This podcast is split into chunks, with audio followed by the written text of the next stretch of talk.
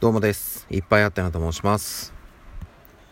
えーとですね、今回はちょっと私が今までなんとなく感じてはいたんですけども、やっぱりそうだったなっていうこう確信に変わったみたいなお話をさせてください。ちょっとふわっとした表現になってるんですけども、あのですね、うんと私はまあ学生時代からいろんなことに興味を持って取り組んできたりはしたんですよね。で何やるにしてもこう自分であれやってこれやってっていうのを割と積極的にやっていた人間で、うん。まあ、ただねあんまりこう人気はなかったので、え、いろんなその、えー、メインどころの作業はさせてもらえることはほとんどなかったんですけど、まあ、割と脇役と言いますか。でもねやっぱりね世の中その脇役とか、えー、めちゃくちゃ大事だと思うんで。でまあ脇役は脇役なりのえー、振る舞い方というのがあると思いますんで、えー、自分なりにそこは一生懸命取り組んでましたと。で、えーと、そういうのをやっていく中でなんとなくこう自分の中で感じていたことがあったんですよ。というのもあの例えばそのえっ、ー、と、まあ、何かその何ていうんですかね、えっ、と、学芸会っていうのがあってでこうまあお話をこうみんなで役柄をね配役決めて演じてみたいのがあったんですけどそういう時にも、まあ、やっぱりその主役にはなれず割と脇役というか、まあ、ひどい時には裏方とか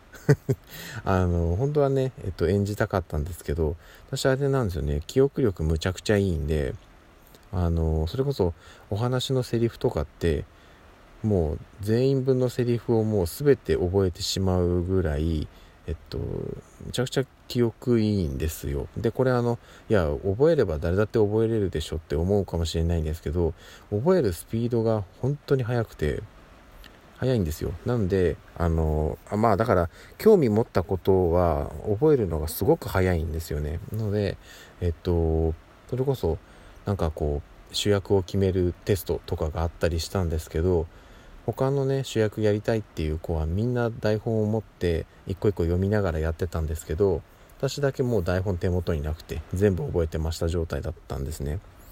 なんですけどやっぱりそういう主役をもらえるのはクラスの人気者っていう感じでまあある種出来レースっちゃ出来レースですよね。他の人も候補で挙げてますけどあの基本的にそれを決めるのがクラス全員の票で決まっちゃうんでそうなってくるとね演技力正直あんまり関係ないんですよね。っていうか小学生の演技力なんてたかが知れてるんで、うん、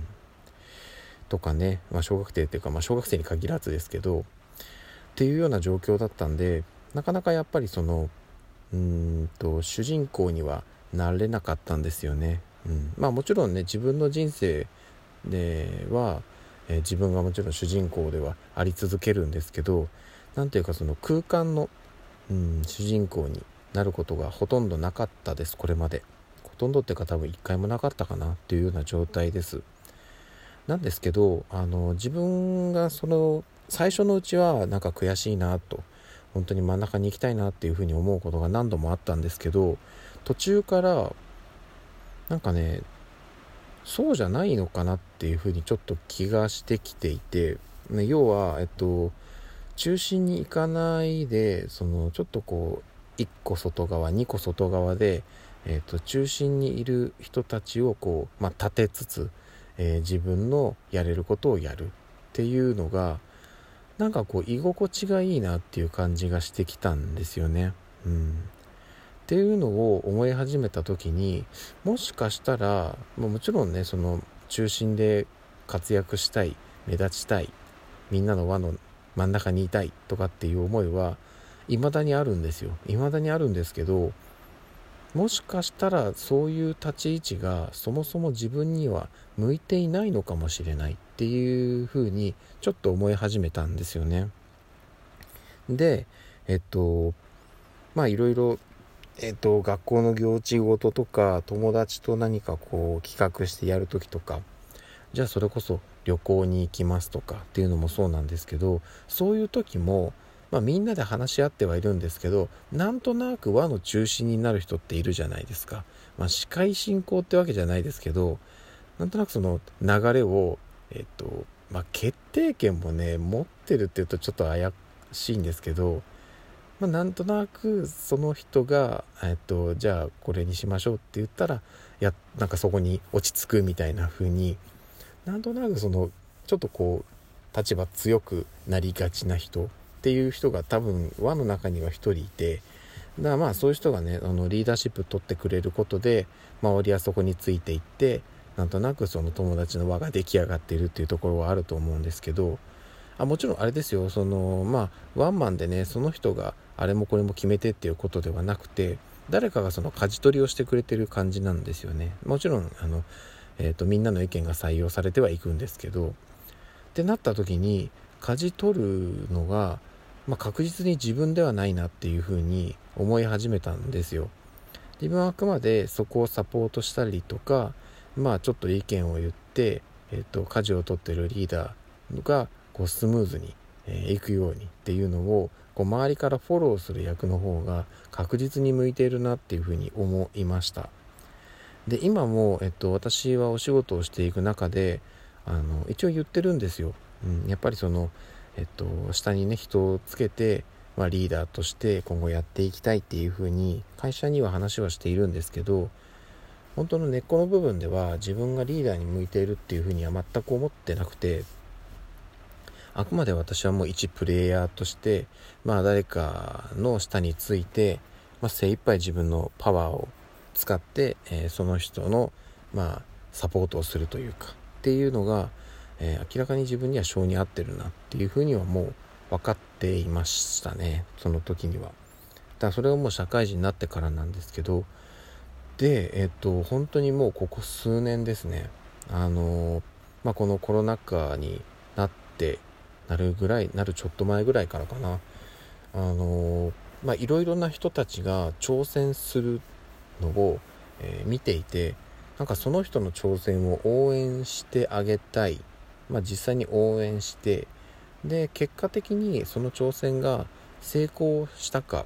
まあ、失敗したかっていうところはあ出てくると思うんですけどいずれにしてもあこの人を応援してよかったなっていうふうに、えー、思えた、で基本的にこれまで挑戦してきた方、えー、いろんな人を応援してはいるんですけどああこの人の挑戦応援しない方が良かったなっていうふうに思える人は一人もいなかったです、うん、というか世の中に応援しない方がよな良かったなっていうような挑戦って多分ないんですよね。なのであとはその、まあ、どれだけ多くの魅力的な挑戦に出会えるかっていうことだとは思うんですけど。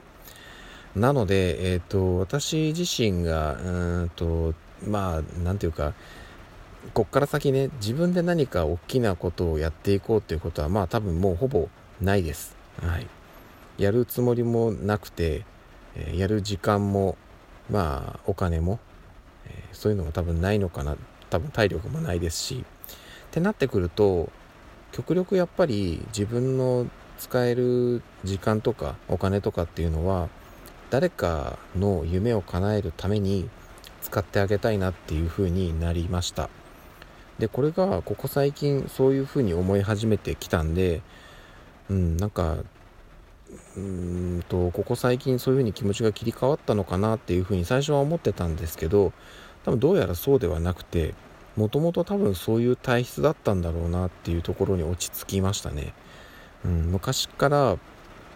なんかちょっとこう一歩脇にいるとか、え、サポートに回るとかっていうのが性に合ってるなっていうふうに思い始めてはいたのででここ最近もう12年でそこが確信にようやく変わりましたね。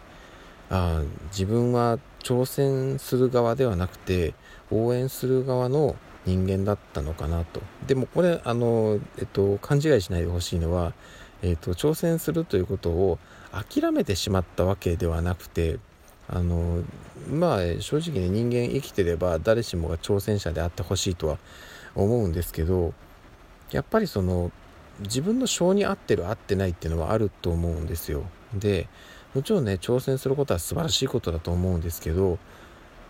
やっぱり自分がそこを挑戦する側で輝けるかどうかっていうところはまたちょっと別の話なのかなと思います。なので私はどちらかというと誰かを応援する方で自分の力を発揮できるのかなというふうに思うんで、まあ、まだまだ応援下手ですけどこれはまだまだ上手くなっていけばいいことだと思うのでこれから先もあなたの挑戦を応援させていただきます。はい。今日はねあのたくさん音声配信しております。いろいろちょっと自分なりに思ったこととか、まあ、他の方から頂いたお便りのリクエストに答えたりしていますのでお時間ある方は他の配信も聞いてみてください。よろしくお願いいたします。ということで、えー、また次の配信でお会いしましょう。ではでは。